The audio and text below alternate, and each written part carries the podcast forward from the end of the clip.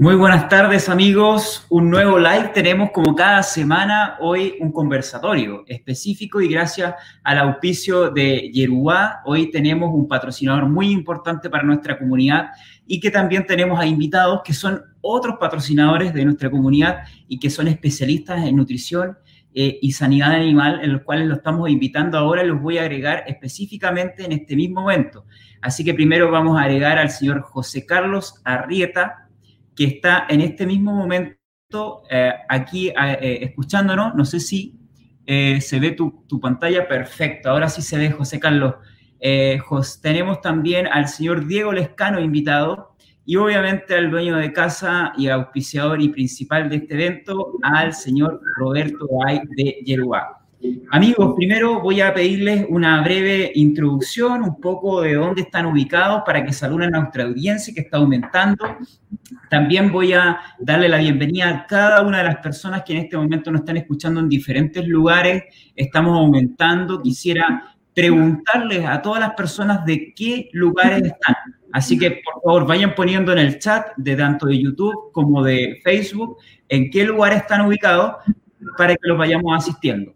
Así que, bueno, ahí se nos cayó un poco José Carlos, así que seguramente ya va a regresar nuevamente. Así que, mientras tanto, le vamos a pedir a Diego, a Diego, ¿cómo estás? ¿En qué parte estás ubicado? Hola Reinaldo y hola a todos los participantes. Antes que nada, agradecerles nuevamente por la invitación. Yo estoy en Córdoba, en Argentina, en las oficinas de la empresa Biofarma, donde por estos temas de pandemia estamos bastante tiempo, así que nada, preparados para poder hacer una, linda jornada de, intercambio. Por supuesto, intercambio técnico vamos a hacer hoy, específicamente hablando de nutrición, eh, con un, concepto muy importante para nuestros amigos de Yerubá, eh, una compañía de origen argentino global que abastece con eh, productos eh, hemoderivados, ¿ok? O proteínas funcionales. Tenemos también al señor, al señor Roberto Gay. ¿Cómo está, señor Roberto? Sí, buenas tardes. Estoy en la central de Yerubá, en Esperanza, Santa Fe, una provincia que está al centro de la pegada Córdoba y este, estamos contentos de poder este, comunicarnos con todos los oyentes. Bueno, un placer es mío también. Mientras vemos por ahí eh, qué está sucediendo con José Carlos Arrieta, eh, aquí lo estoy agregando nuevamente para, para el conversatorio, lo tenemos eh, online nuevamente, creo que tiene un problema de, internet, por lo que indica acá la plataforma. Bueno, vamos a iniciar primero saludando todas las personas que están con nosotros. Tenemos a Horacio Baldovino desde Argentina, tenemos a Jorge Cano desde Medellín, Colombia. Hola Jorge, eh, un poco a qué se dedican. Tenemos también a Dani Navarro de Costa Rica, tenemos también a Luis Eduardo Guevara desde Ecuador, tenemos también a Julio Falet desde Capitán Sarmiento, provincia de Buenos Aires. Tenemos a Ivette desde Puebla, México. Hola Ivette. Matías Licinio desde Argentina. Tenemos a Miguel Gutiérrez. Y bueno, a todos los que ya se están sumando a este live, por favor, decimos en qué lugares están ubicados, a qué se dedican. Y bueno, vamos a seguir eh, anunciando un poco eh, esta transmisión. Voy a ver si nuevamente se pudo conectar José Carlos Arrieta, creo que tiene problemas de internet, así que vamos a eh, sacar su transmisión para que no esté aquí interfiriendo con nuestro live. Así que apenas lo vea en la interna, ahí llegó nuevamente, lo vamos a agregar. ¿Nos está escuchando o no, José Carlos? Sí, buenas tardes. Muy bien. Bueno, José Carlos, explícanos un poco de dónde está ubicado y para poder ya iniciar con este conversatorio técnico. No, no, no te recibí bien. Vale, no, te preguntaba en qué lugar estás ubicado, José Carlos. Ah, estoy aquí yo en Córdoba, las tierras de Córdoba. Perfecto, muy bien. Bueno, bienvenido a todos. Eh, ya hicimos algunas presentaciones. Gracias por los éxitos de Ale González. También buenas tardes, Januario desde Colombia. Tenemos a, también a nuestro amigo Elvis desde Perú. También tenemos a Jessica Reyes desde República Dominicana. Y bien, sigue aumentando. Yo solamente les pido, si están desde YouTube, recuerden hacer suscribir aquí abajito donde aparece, suscribirse a nuestro canal de, de, de, Latinoamérica y también si están en, en Facebook, darle al botón de avisar notificaciones para que cada vez que estemos haciendo live, conversatorio, ustedes sean notificados. También ayudarnos a que este conversatorio, que ya está pronto a iniciar, llegue a muchísimas personas compartiendo. Así que, por favor, vamos a comenzar haciendo una primera pregunta específica al señor Diego Lescano, que hoy exclusivamente vamos a hablar un poco del plasma, el uso del plasma en lechones. Entonces, Diego, yo sé que tú eres nutricionista y por eso que quiero que tú apertures este evento, mencionando un poco eh, que la importancia del uso del plasma en lechones desde el punto de vista de un nutricionista. Y también mi historia con el plasma, porque yo sé que hay una historia por detrás. Bien. Bueno, eh, tal cual como decís, Reinaldo, creo que la oportunidad de hablar sobre este ingrediente, que, es, una, es una oportunidad muy, muy clave poder trabajar eh, nosotros en Argentina y para toda Latinoamérica con, una, con un ingrediente funcional. Eh, que surge a través de, la industria frigorífica, es un producto de la sangre, que seguramente más adelante vamos a describir y comentar cómo es su proceso y elaboración.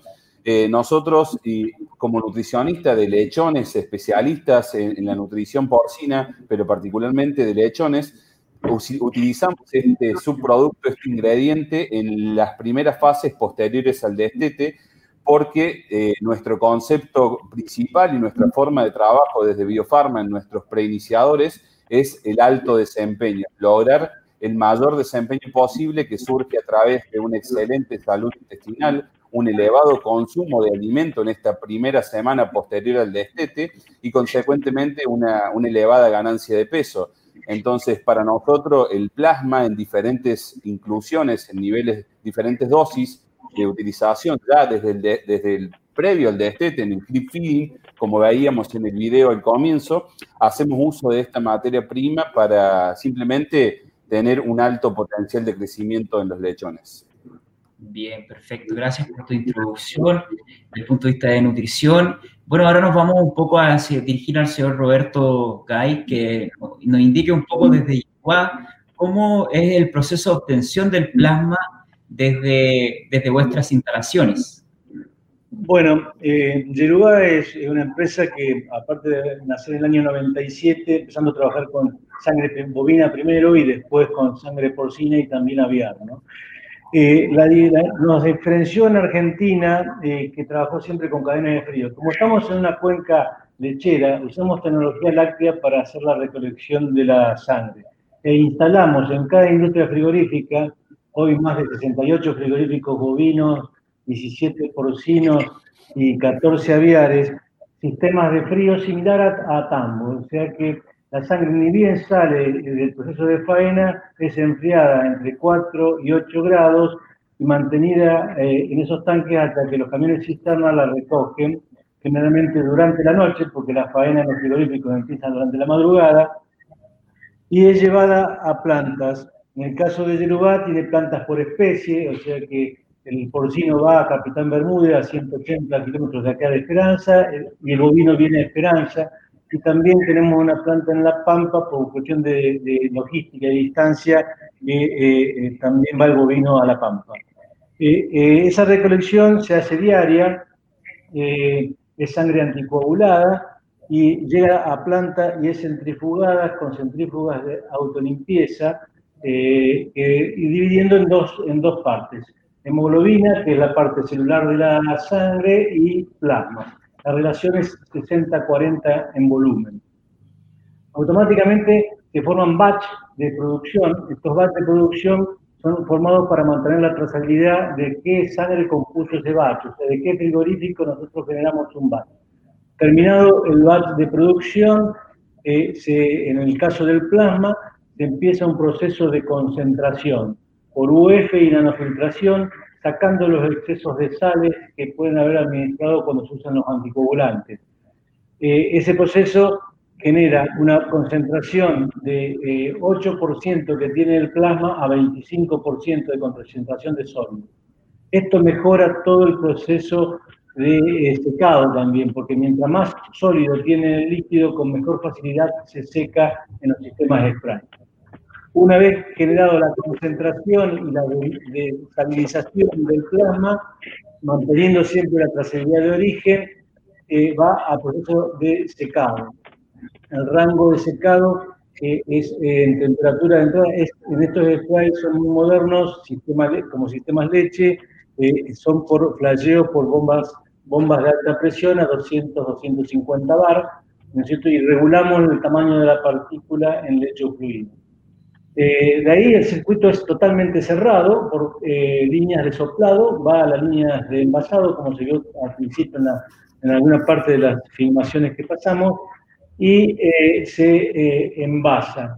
el proceso de envasado también es totalmente automático, eh, eh, se controla eh, la existencia de metales por el de control de metales y se paletiza en 50 bolsas de 25 kilos con el destino ya predeterminado para probablemente los clientes que lo tengan que usar. Bien, perfecto. Muchas gracias. Me surgen algunas dudas y vamos a pasar ahora hacia el bloque con nuestro amigo de Biofarma y, y vamos a enfocarla a una persona que yo siempre vi desde que conozco esta empresa, eh, vinculada en el equipo. Luego te conocí a ti, Diego, que es José Carlos Arrieta, un poco. Eh, José Carlos, no quiero decirte viejo, eh, no, no, no, es por ese estilo, pero fue por ahí en el año 1920, por ahí más o menos. pero no, básicamente te quería preguntar un poco en dos minutos, porque como el tiempo prima y queremos dar impactos de, de conocimiento rápido, eh, quisiera que en dos minutos nos explicara un poco la historia de la, de, la, de, Biofarma y también preguntarte tú como gerente técnico, José Carlos, de, de Biofarma, eh, ¿cuáles son los parámetros productivos que tú más te fijas para poder asesorar a tus clientes para el uso de eh, preiniciadores donde se incluye el, plasma? Bueno, gracias Reinaldo. Eh, la verdad que sí, hace muchos años nos conocemos y como bien decía Diego, hace muchísimos años, más de 20 años, venimos trabajando en las raciones de lechón, en los preiniciadores. Y Biofarma es una empresa de más de 40 años, hoy líder en, en, el, en el rango de lechones, de una propuesta de lechones, y siempre innovando con la granja experimental, eh, con la cuestión de laboratorio, con la cuestión de control de calidad, y yendo más a la parte práctica y a la parte productiva, eh, nosotros estamos convencidos y lo venimos estudiando hace un montón de años y lo venimos confirmando con todas las investigaciones que está haciendo Diego en la granja, en el centro de investigación, que, que dietas complejas en el periodo de creep feeding, como veíamos en el video, y sobre todo en las primeras dos semanas post destete, más allá de este ingrediente funcional puntual como el plasma, eh, sabemos que estas dietas complejas y este desarrollo del lechón en esa etapa de salud intestinal y de crecimiento intestinal nos va a devolver con creces cuando ese cerdo llegue a la venta como capón. Entonces rápidamente lo que nos fijamos es consumo de alimento y ganancia de peso diaria las primeras dos semanas post destete. Esos son dos parámetros claves para poder proyectar en la línea de crecimiento a qué edad y a qué peso vamos a vender nuestros cerdos. Cuando nosotros hicimos una revisión bibliográfica muy grande y relacionamos la ganancia de peso diaria de las primeras semanas post este con el peso y edad de venta, una correlación lineal positiva. Entonces, todo esfuerzo que podamos hacer e incorporar un ingrediente funcional como plasma en estas primeras dos semanas nos indica que vamos a tener mayor consumo de alimento, mayor ganancia de peso diaria por supuesto que la conversión alimenticia es, es buena porque la salud intestinal que generan estos ingredientes y vamos a estar pagando con los kilos que vamos a estar vendiendo de venta. Ahora hay una discusión técnica de hacer dietas simples y no invertir las primeras dos semanas por este pensando que el cerdo va a compensar o va a recuperar. Por supuesto que depende de cada mercado y las variables económicas de cada mercado, pero está clarísimo que todo lo que invirtamos en salud intestinal y en crecimiento, primeras dos eh, lo vamos a obtener eh, en el momento de la venta, ¿no? Lo vamos a recuperar con creces. Perfecto. Bueno, muchas gracias, eh, José. Voy a pedirle al resto de las personas cuando no estén hablando que silencien su micrófono ¿ok? Para que no exista un delay, porque existió en algún momento en tu intervención. De todas formas, escuchó José Carlos. Agradezco mucho la síntesis que has aplicado tanto para explicar los parámetros y en qué te fijas desde el punto de vista de técnico en las dietas eh, posteriores al, al, al destete. Entonces ahora yo quisiera pasar una, a una pregunta específicamente al investigador de vuestra empresa Biofarma, el señor, eh, perdón, el señor Diego Lescano, que un poco, ¿en qué se fijan ustedes los nutricionistas, Diego, en un buen plasma? ¿Qué te fijas? Bien, eh, creo que hay que tener todo un, trabajo y, tener una, un, relevamiento principalmente del tipo de proveedor y después una vez de, de, haber conocido, tal cual como, como explicó Roberto, es clave conocer eh, el origen y de dónde viene toda esa producción y la inocuidad que ese plasma y ese ingrediente funcional va a tener. Posteriormente a eso, tener establecido, como bien dijo José en, en su explicación, qué objetivo tenemos nosotros como, como empresa o como formulador, como nutricionista, con respecto a los resultados que vamos a obtener con, este, este producto, con la inclusión de este producto en, un, en una matriz nutricional.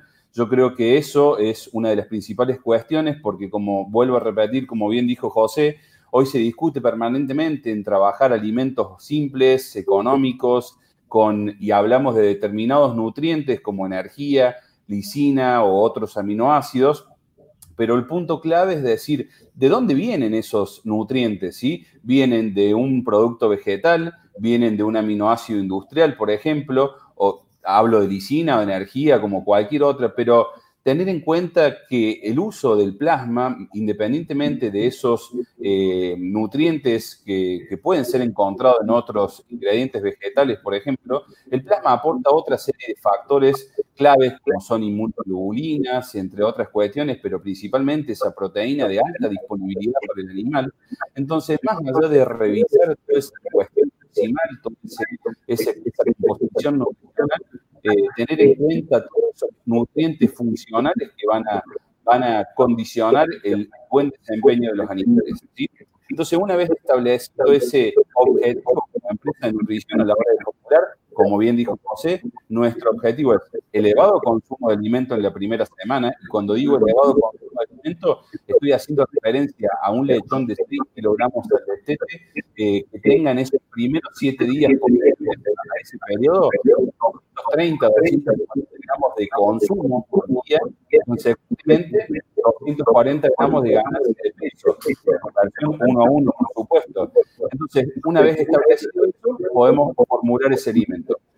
Estableciendo esa política o esa forma de trabajo, ingresan otra serie de cuestiones, como yo hablaba del tema de inocuidad, que estamos hablando de la nutrición de lechones de 21, 23, 25 días, que son eh, animales muy jóvenes, eh, bebés, por así decirlo. Entonces ahí está todo un control de calidad en cuestiones microbiológicas, determinar el nivel proteína, de proteína hacer un aminograma de, este, de ingrediente, determinar el nivel de ceniza que tiene y encajar perfectamente esa matriz nutricional previo a todo ese, posterior a todo ese control de calidad interno, ¿sí?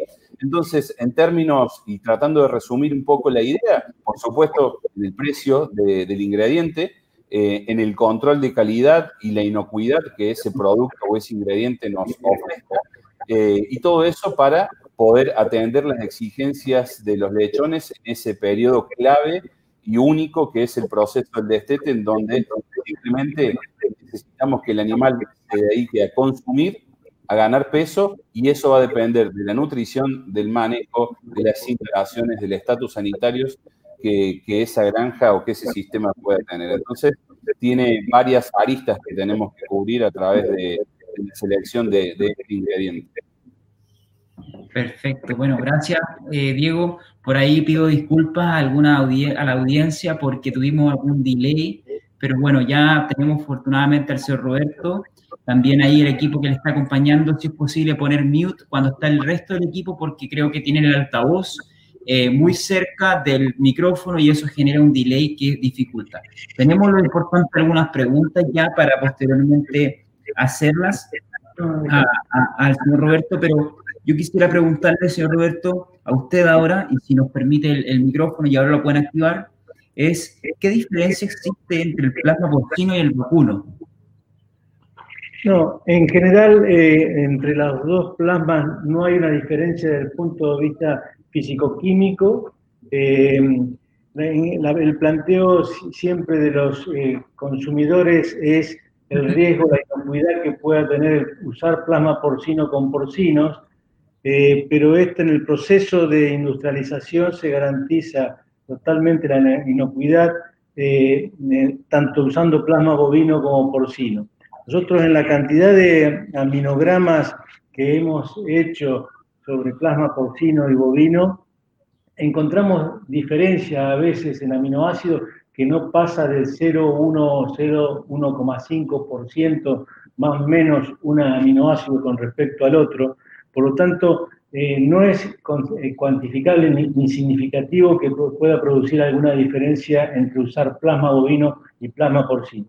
El, temor está en el uso de plasma porcino sobre porcino por si podría llegar a contagiar algún tipo de enfermedad.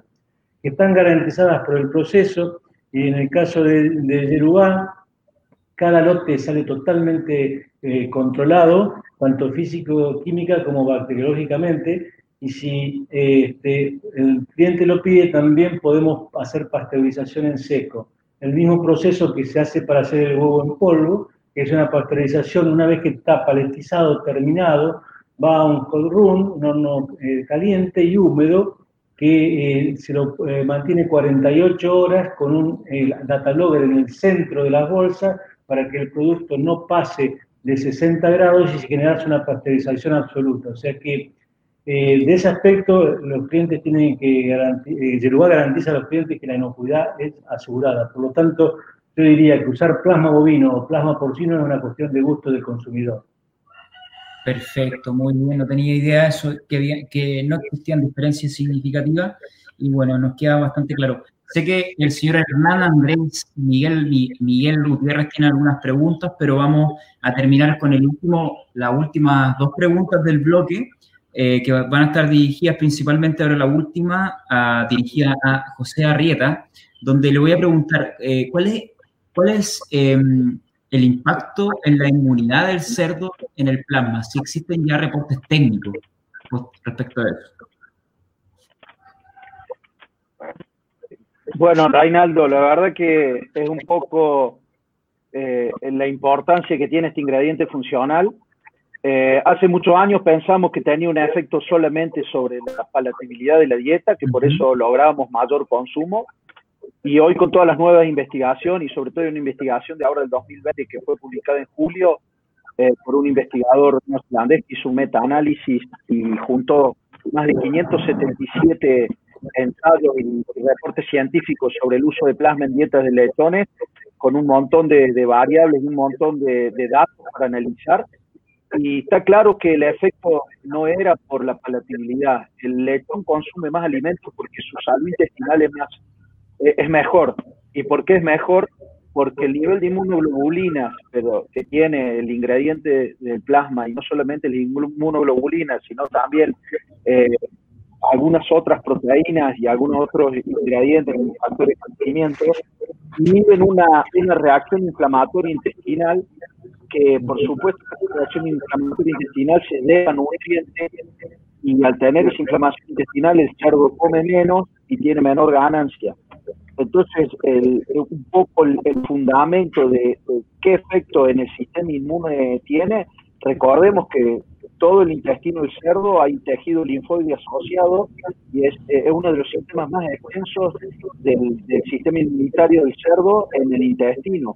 Si nosotros post este estamos activando este sistema, eh, estamos generando un gasto de energía y de nutrientes extras que no va a ir a ganancia de peso diaria. Eh, el plasma eh, está demostrado que genera mayor estructura, mayor peso, mayor altura de las velocidades, las células, de la permeabilidad del intestino es menor. Entonces, todos estos factores nos generan tener un intestino más sano y que no se acciona esta reacción inmunitaria, esta reacción inflamatoria y nos lleva a tener mayor consumo y mayor ganancia de peso diario. Mm, perfecto, muy bien. Entonces, eh, bueno, ahora vamos a abrirnos a la última sección de este conversatorio. Agradezco a todas las personas que ya han interactuado con nosotros. Tenemos más de 80 personas conectadas.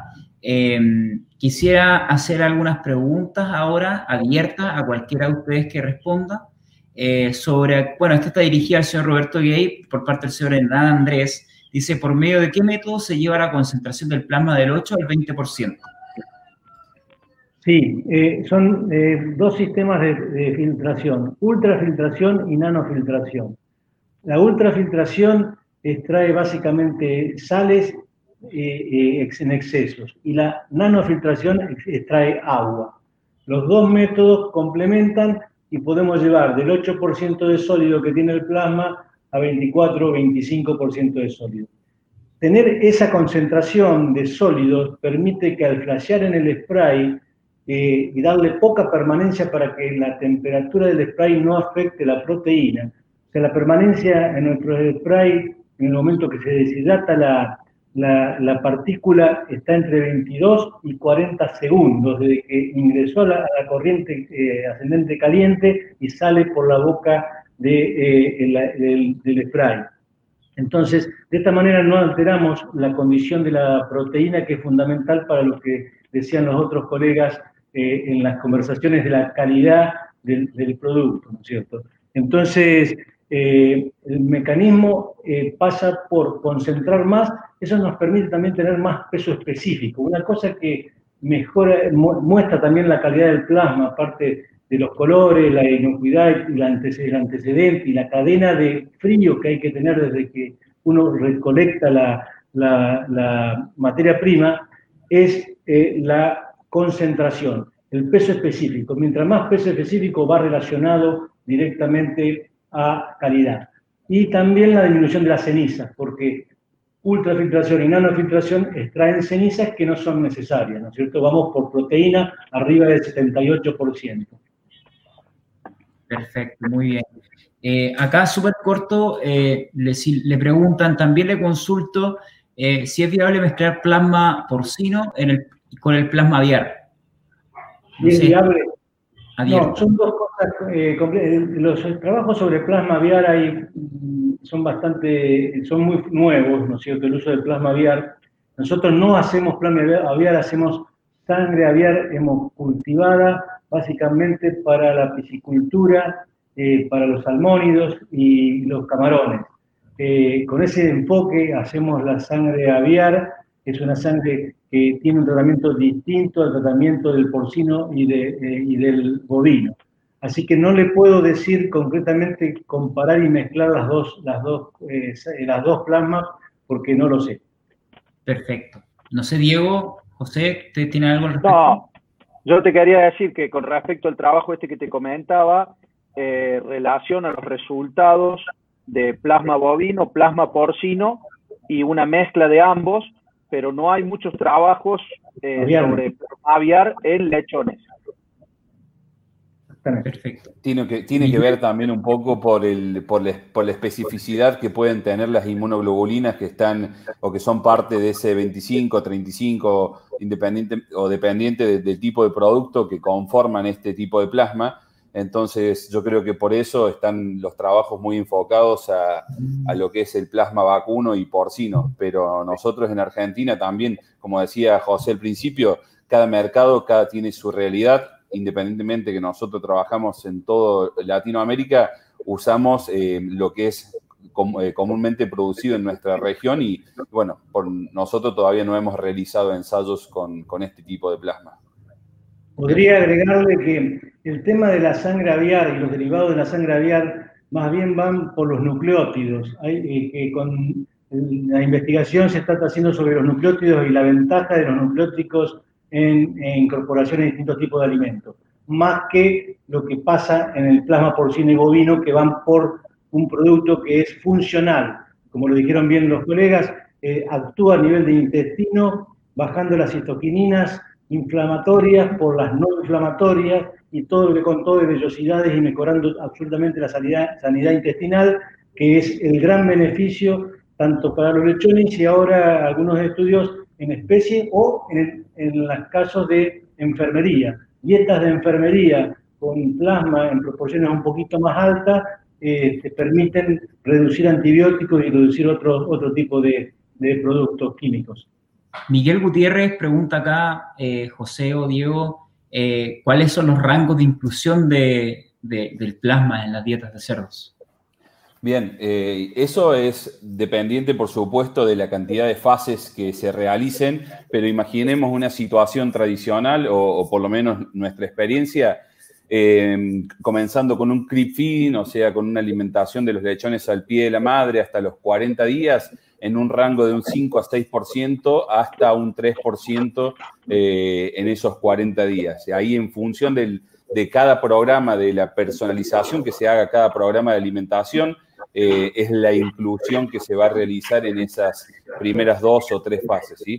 Eh, esa es un poco la respuesta, pero esa es nuestra experiencia principalmente. Sumar un poco a lo que decía Roberto en, en ese comentario, Reinaldo, te robo unos segundos. Yo creo que esa es la clave, o sea, la posibilidad del plasma como un ingrediente funcional en disminuir la liberación de esas citoquinas, interleuquinas que tienen una acción sobre, sobre el consumo o sobre la, la posibilidad de que el lechón coma, es la clave. O sea, al disminuir esa citoquina, esas interleuquinas, esa señal química va a disminuir y automáticamente los lechones van a tener una posibilidad de un mayor consumo. ¿sí? Por muchos años los mecanismos de acción del plasma fueron discutidos, como decía José, palatable, inmunoglobulinas, etcétera, pero hoy con el avance y el estudio de la disminución de la inflamación intestinal, creo que podemos tranquilamente y seguramente mencionar esto como uno de los principales beneficios. Y es por eso que nosotros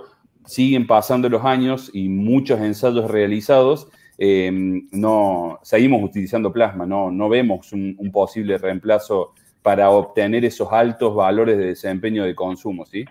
Perfecto. Aquí, por ejemplo, Mario Desposa dice, según eso, las inmunoglobulinas del plasma actúan sobre la microbiota intestinal perjudicial, controlándola. Bueno, en, en, definitiva, lo, que pregunta, hay algunos trabajos nuevos que indican que eh, animales alimentados con plasma tienen un, nivel de lactobacillus más alto que animales que no fueron alimentados con plasma. Y hay algunos otros trabajos que no lo, no lo confirmaron todavía, pero aparentemente si hacemos un análisis de animales alimentados con plasma y analizamos la microbiota, me pareciera que también tiene un efecto beneficioso sobre la microbiota eh, benéfica, ¿no? Interesante, interesante. Eh, ¿Hay algún estudio económico, no sé, desde Yeruá o desde Biofarma, eh, un poco aquí para responder a Mario Andrés Posada, que, puedan impactar en, los costos o, no sé, ustedes en Biofarma han hecho bastantes cápsulas con, impactos tanto económicos y productivos. No sé si lo tendrán a, la mano. Sí, yo creo que eh, más allá de dar un valor económico, porque como bien dijo José al principio, cada mercado tiene sus realidades, sus costos de producción, su costo de plasma o de los diferentes ingredientes.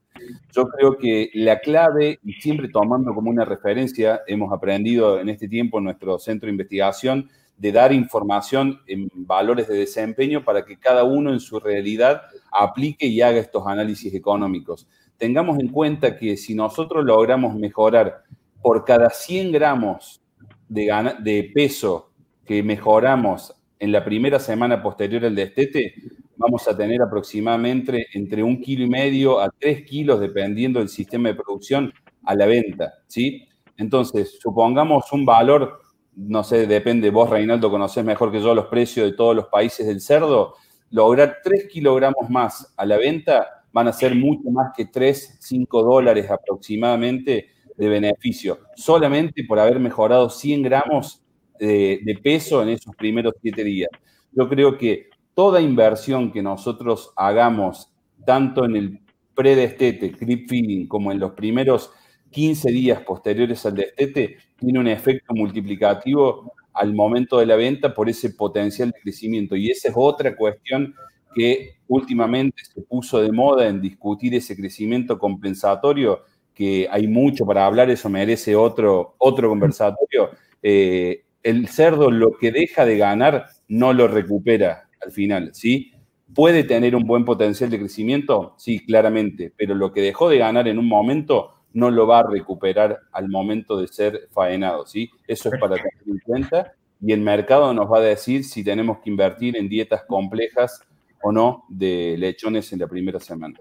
Bien, Mario Andrés Posada, no sé si habremos atendido debidamente tu, tu consulta. Vamos a ya ir con las últimas preguntas. Por favor, aún es tiempo, por si tienen alguna, la pueden escribir en la sección de comentarios.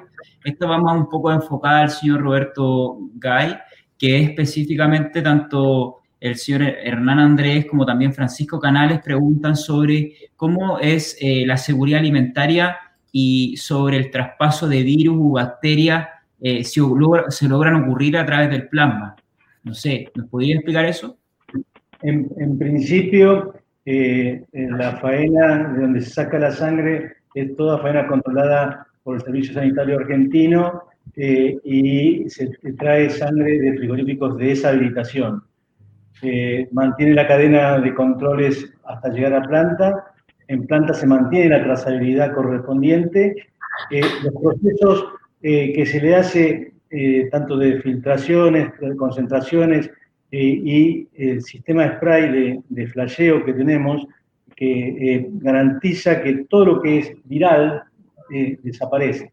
Los estudios están hechos más bien sobre bovino y astosa, por ejemplo, se ha hecho muchísimo.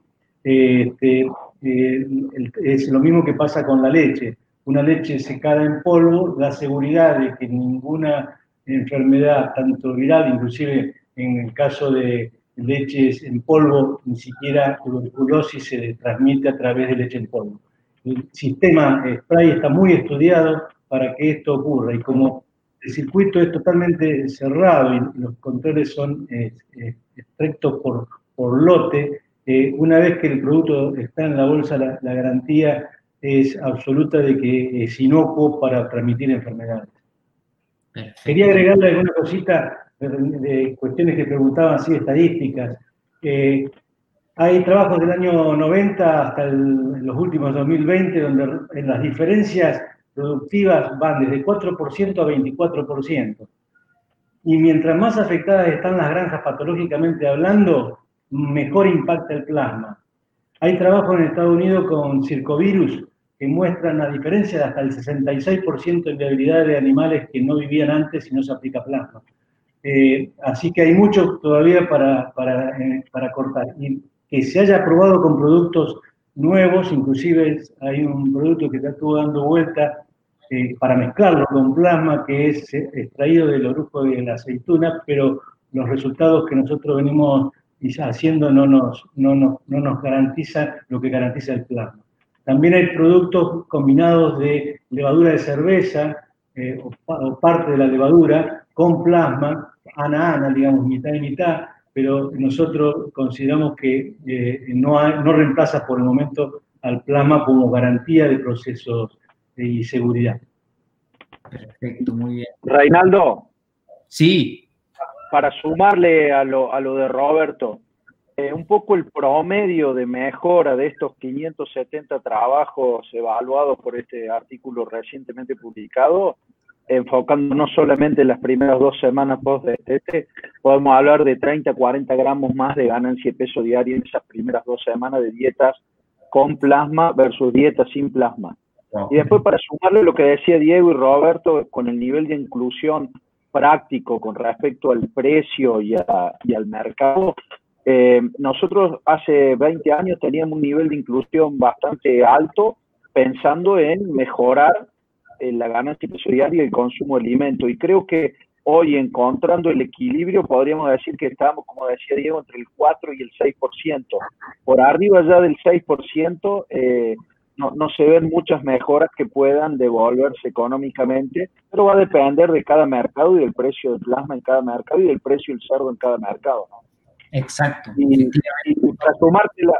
Y un punto para sumarte la última con respecto al tema del virus que seguramente preguntaron, porque hace varios años con el tema del brote de diarrea epidémica porcina en Canadá y en Estados Unidos, el plasma fue eh, el sospechoso culpable, le llamemos, y en definitiva hay un montón de ensayos demostrando que todo el proceso que comentaba Roberto demuestra que en el caso de que la sangre tenga el virus, todo el proceso lo inactiva.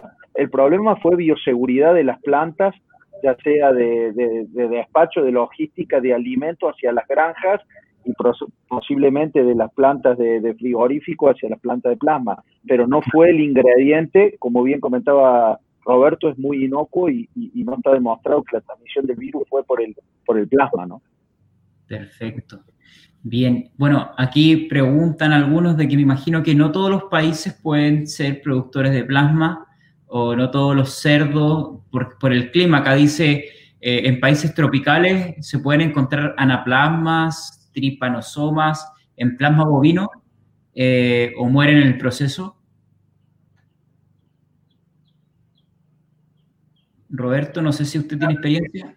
Sí, eh, no, no tengo mayor. Sí, en Argentina puede haber también en el norte de Argentina tripanosoma, pero como te lo decía, el proceso de elaboración eh, va a garantizar de que no haya ningún problema de, contagio. El tema en los países tropicales pasa más bien por la conservación del plasma en el momento de que lo sacás de la faena hasta que lo elaborás. Si no usas una cadena de frío asegurada como la leche, es como teníamos la época hace, 40 años atrás, la leche sin, sin, sin enfriar en el tambo y teníamos quesos y productos lácteos que no servían para nada y la leche se cortaba en la góndola. En el caso de usar cadenas de frío y procesos asegurados industriales, como lo que eh, decimos, la, garantía de inocuidad, que se queden tranquilos, que es absoluta. Hay trabajos nuevos que, demuestran también que es factible para zonas tropicales el uso de plasma en dietas de cerdas eh, lactantes, o sea, eh, en amamantamiento, mejorando el problema del consumo de la cerda, pero no en todas las cerdas. Las cerdas de primero y segundo parto. Usar ahí pequeñas proporciones de plasma en cerdas de primero y segundo parto en dietas diferenciadas, que sabrán más los colegas sobre el tema, porque es una cuestión también de balance comercial, pero en, dosis que no pase del 1,5%, mejora el consumo de la cerda, mejora la producción láctea y la lechigada tiene más peso. Perfecto. con calor. Reinaldo, un, comentario para muchas veces para decir, ¿cómo llevamos esto a la parte aplicada? Hablamos de ensayos de nuestro centro de investigación, hablamos de publicaciones. Yo creo que a los participantes les interesa también entender, bueno, en mi situación, en mi granja, cómo lo puedo validar. Sabemos que hay porcentajes de mejora bastante amplios, desde muy buenos a, excelentes como siempre decimos, nosotros en nuestro centro de investigación, más allá de publicar información y de compartir, somos clientes de alguien, ¿sí? En este caso eh, lo vemos de ese punto de vista, así que son muchos los productos que llegan a evaluación permanente, entonces decidimos evaluar y medir. Por supuesto que las granjas no son granjas experimentales, las granjas comerciales, pero hay posibilidad permanentemente de hacer evaluaciones y para eso nosotros estamos a disposición. Con esto quiero decir de que para determinar el potencial impacto que tiene cada uno de estos ingredientes en una dieta compleja, la mejor alternativa siempre es que cada granja pueda hacer su propia receta y no simplemente copiar y pegar una idea que hoy es muy importante tener información como la que nos acerca 333 permanentemente, pero lo mejor y lo más eh, relevante va a ser eh, bajar esa, esa, información a la realidad de cada granja, haciendo evaluaciones a nivel comercial para sacar una propia conclusión y tomar decisiones productivas y económicas. Perfecto, bueno. Gracias, eh, Diego. Gracias, Roberto, José Carlos. Yo creo que estamos ya finalizando. Llevamos 50 minutos de este conversatorio. Estaba contemplado en 35 minutos máximo. Así que yo quisiera agradecer a cada uno de ustedes al final de, este, de esta transmisión y antes que se despidan y den algunas palabras, vamos a entregar también un video con algo que es fundamental hoy en día y que felicito también a nuestro auspiciador de este evento, que es eh, Yerubá, que es la sostenibilidad a través del manejo ambiental. Veremos un video sumamente interesante sobre qué hace con eh, los subproductos que se generan en su industria y que, y que también aportan a la economía circular y la reutilización del agua. Así que vamos a despedir a cada uno. Comenzamos con el, el, dueño casa, señor Roberto. No sé si tiene algunas palabras para finalizar este evento. Bueno, agradezco el, conversatorio, ha sido muy interesante y muy nutritivo para todos. Este, el lugar esta discusión únicamente no es empresa de derivados sola, el es una empresa también que hace derivados lácteos a base de, de sueros y proteínas de suero, levaduras, ¿no es cierto? También, y distintos productos combinados. Y como decía, eh, eh, las, la preparación de los alimentos deben ser ajustados para cada granja. No hay recetas para copiar y pegar. Tampoco hay recetas, pero sí estamos seguros que eh, todos estos productos que se usan como ingredientes en pocas proporciones se usan porque impactan económicamente en el resultado. Diego, ¿tienes alguna despedida, palabras finales? básicamente nada, agradecer de vuelta la, invitación a participar, invitarlos a medir, medir, medir, evaluar para, para saber que todas estas recomendaciones de que nosotros hace muchos años que utilizamos este ingrediente, eh, por algo lo utilizamos, por algo seguimos trabajando en esta línea. Eh, aun aparezcan la cantidad de ingredientes que aparezcan y siempre priorizando el máximo desempeño. Así que simplemente a disposición, Reinaldo, para, para el trabajo a campo, que es lo más importante después, ¿no? Sin duda, sin duda. José, Carlos, ¿cuáles son tus palabras finales? Bueno, no, primero agradecerles, eh, fue muy útil el, el, conversatorio, sobre todo conocer también del lado industrial cómo viene la materia prima y todo el trabajo que se hace. Y creo que un tema que no tocamos es muy importante pensando en la reducción de uso de antibióticos, como que valoramos aún más el plasma en las primeras etapas post-destete si queremos trabajar sin antibióticos en esas etapas, ¿no? Eh, son, son ingredientes funcionales muy importantes y bueno, eh, muchas gracias. Gracias a, ti, José Carlos. Bueno, yo me despido. Gracias a Horacio, eh, que estuvo hasta el final acá con nosotros, en especial a Roberto, que hace, mucho, hace muchos años que no lo veo. Horacio Baldovino le envía saludos eh, Roberto. No sé si se acuerda de él. ¿Ah? Eh, muchas gracias, muy interesante. Saludos desde Ecuador. Luis Eduardo Guevara nos está enviando saludos. Francisco Canales también. Eh, tenemos a Miguel Gutiérrez, que también nos envía algunos saludos de despedida. Y nada, nos veremos ya la próxima semana. Tenemos un nuevo conversatorio. Si bien la próxima semana tenemos un taller sumamente interesante para la gestión de los comederos alimentación seco-húmeda con nuestro, eh, nuestro patrocinador Crystal Spring, que ellos son uno de los principales y mm, más famosos eh, fabricantes de comederos en el mundo. Y bueno, nos van a enseñar un poco a cómo mejorar los costes de producción en eh, la, la, gestión de comederos. ¿Cómo pueden acceder a él? Váyanse al perfil de Instagram o pongan aquí también en los, en los comentarios si quieren tener el, link del taller, porque es un taller cerrado, con certificación y obviamente eh, puedan aprender a reducir costos a través de la gestión del comedero. Y básicamente es eso. Muchas gracias a todos. Gracias Diego por tu siempre apertura. Gracias también a ti José. Gracias a todo el equipo Biofarma por aportar a nuestra comunidad para poder hacer tipo de este tipo de eventos frecuentemente.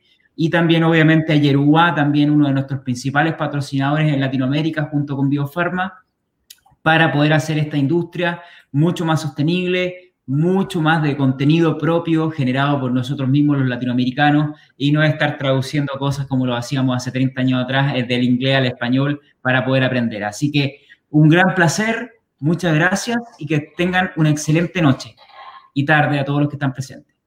Saludos a todos, gracias. Chao, gracias.